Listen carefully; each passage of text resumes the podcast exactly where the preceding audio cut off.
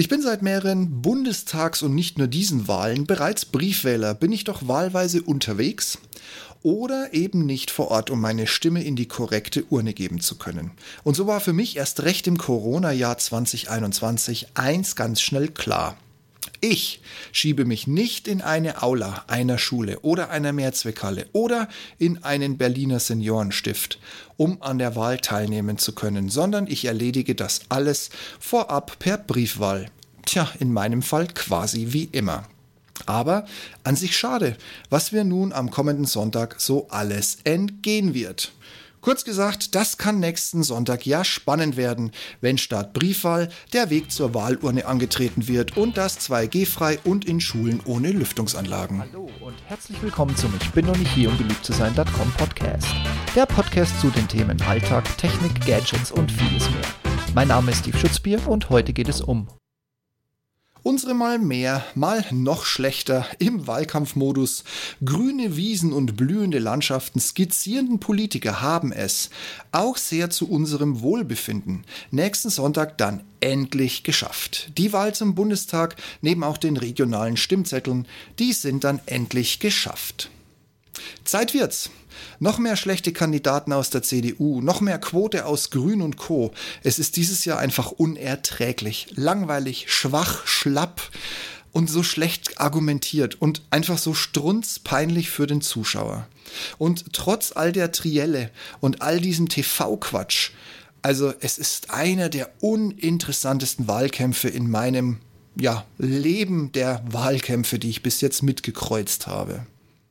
Wäre es doch für die Presse oder das, was sich auf den Triellen als Journalist an den Tag gesellt hat, dieses Mal so einfach gewesen, die Kandidaten so wirklich aus der Reserve zu locken. Ein bisschen Recherche und schon hätte man Laschet mit dem Jahrhunderthochwasser und seinen Lügen nicht zuletzt regional durch Kinder mit Knopf im Ohr aufliegen lassen können. Nein, das musste Pro7 übernehmen.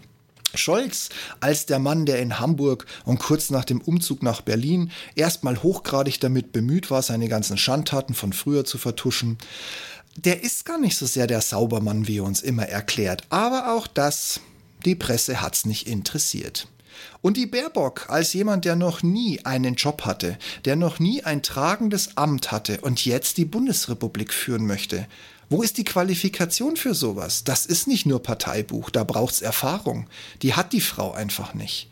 Aber das, was sie alles nicht kann, konnten wir uns ja jetzt mehrfach, wenn auch leider oder Gott sei Dank nur im Kleinen, bereits ansehen. Ja, und dann haben wir natürlich noch das linke und das rechte Extrem, die einem sowieso alles versprechen. Völlig konzeptlos, teuer und ja, vergesst es einfach. Es, kommt für mich nicht in Frage. Egal ob radikal von welcher Seite, sowas wählt man einfach nicht. Da kann man sich als Christian Lindner einfach nur ins Fäustchen lachen. Wurde er doch bei dem ganzen Grillen im Fernsehen noch nicht mal eingeladen. Und trotz alledem, wenn er es nicht wieder verbockt, also bitte, Christian Lindner, überleg dir zweimal, ob du Ja oder Nein sagst, wenn man nicht fragt. Er hat sich, er hat sich einfach viel erspart. Und die Umfrageergebnisse sprechen für ihn. Also er könnte jetzt tatsächlich, und nicht nur tatsächlich, sondern es sieht so wirklich danach aus, dass die FDP eine tragende Rolle in demnächst irgendwelchen Berliner Räumlichkeiten einnehmen wird. Wir drücken die Daumen. Hat man von der FDP eigentlich irgendwas gehört im Rahmen des Wahlkampfs? Ich frage für einen Freund. Ja, und in all diese Gemengelage geht der geneigte Wähler, der Briefwahl, der der Briefwahl wahlweise nicht traut oder es schlichtweg vergessen hat, rechtzeitig den Antrag zu stellen, nun in seine nahegelegene Mehrzweckhalle, den Seniorenstift oder eben auch in eine Aula einer Schule, um dort die Kreuze vor Ort abzugeben und zu machen. Vielleicht entscheidet sich der eine oder andere vor Ort dann ja auch noch spontan um. Und zwar nicht nur, weil die meisten das erfahrungsgemäß sowieso machen, sondern weil man gerade in Turnhallen und in Schulen nun die total verpasste Corona-Politik, also die uns nach der Wahl auch wieder in absoluter Härte treffen wird, live und in Farbe besichtigen kann. Nein, den eigenen Kugelschreiber als Placebo-Maßnahme einzufordern, ist eher der kleinste Punkt der Peinlichkeit.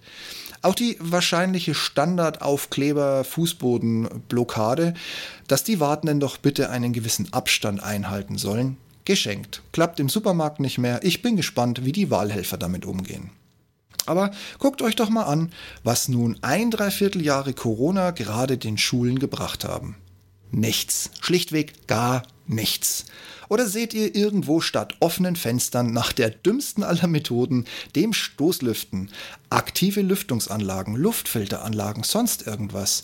Also dieses Zeug, das doppelt und dreifach in jedem verdammten McFit mittlerweile zu finden ist. Die kosten ein paar hundert Euro. Und wie sieht's aus in der Schule? Wer hat's wieder nicht hinbekommen? Mhm, genau. Und bei all diesen Abläufen rechnet dann doch schon mal so grob aus, wie die nachfolgenden Wochen so werden.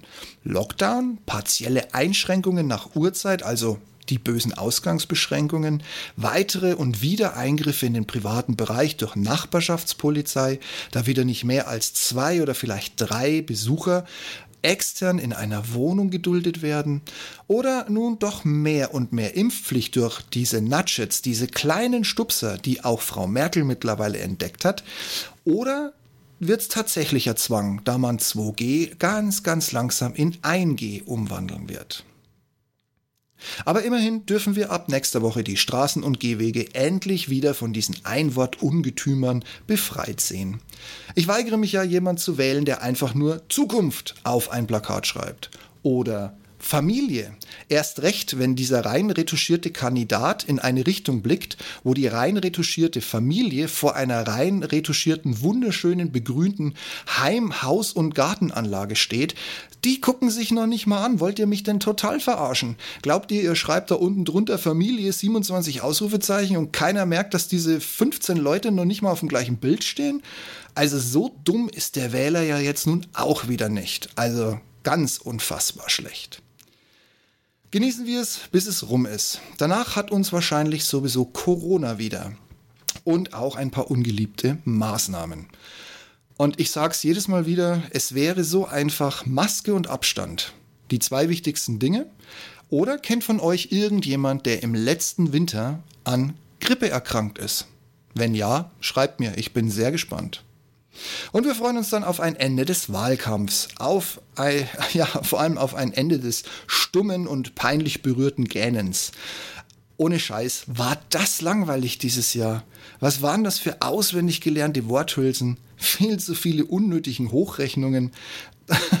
Dafür, dass die meisten an der Urne und sei es nur den Räumlichkeiten geschuldet und den offenen Fenstern, die man zukünftig auch seinen Kindern im Winter wieder zumuten oder eben nicht zumuten möchte, dafür, dass sich wieder ein paar spontan noch umorientieren könnten.